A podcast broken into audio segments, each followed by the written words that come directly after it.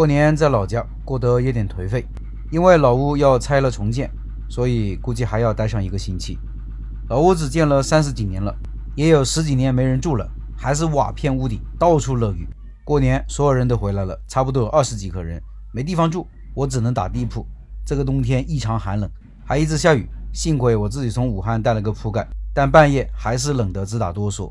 年龄虽然那么大了，但每年依然还是很期待过年的。小的时候是因为有新衣服，有很多糖、饼干，有红包；现在主要是因为有假期，难得家人同时放下所有工作，聚在一起聊聊、吃吃喝喝。走亲戚是过年必须做的事情，但常常被说成无效社交的典型。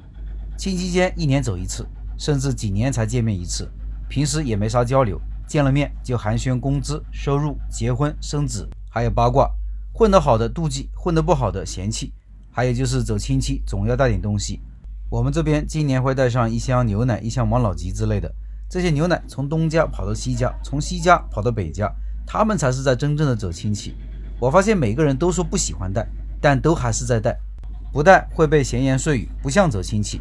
不知道到了哪一代才会真正的改变。我以前也觉得走亲戚越来越没意思，估计年轻人都会有这样的想法。但是我现在也看淡了。起码不排斥了。有些人际关系你也许不那么喜欢，不那么重要，但需要维持着，这不就是我们每个生命的一部分吗？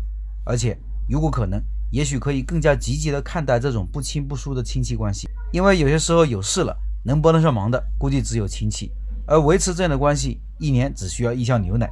今年我回老家最重要的一件事情就是商量建房子的事情，以后回来起码有个落脚的地方，房子不漏风不漏雨，干净整洁，不用打地铺了。老了，也许还回来住一段。只要房子还在，感觉还有根，飘在外头不会太远。这种感觉，也许就是老家情怀吧。在一个地方长大，有感情了，这种感情是很难消失的，跟周围的人无关，只跟这里的山水、石头还有田地有关。平时在高速上走，看到旁边有很多漂亮的农村别墅，湖南、浙江、福建、江西的别墅都建得很漂亮，很羡慕。对比起来，我觉得我老家这边的新建的那些房子啊，太丑了。我本来也想搞这么一栋漂亮的，但后来发现困难重重，因为我哥他们找的包工头只会建普普通通的房子，跟别家一模一样的那一种，按照他们的设计，得房率最高，最实用，性价比最高。我想起我的开店经历，新手开始都是讲情怀，文艺范，浪费了很多钱，也浪费了很多精力。后来回归了实用主义，建房子也许也应该这样吧，所以我就不再坚持原有的想法。建房子啊是件麻烦的事情，不是造价或者工程啥的。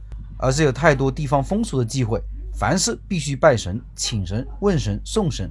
我给大家发发我最近的日程，你就知道做个事情有多难了。你看啥时候开路动工，具体到什么时辰，大门要朝什么方位，要拜什么神，怎么拜，全都有讲究。否则我爸爸妈妈绝对不干。估计各位在家办事的时候也会遇到类似的问题吧？不知道各位看不看得开这些事情？我反正也看开了，因为看起来很迷信。但其实背后有着深刻的处事原则。下次说说我对这些事情的理解吧。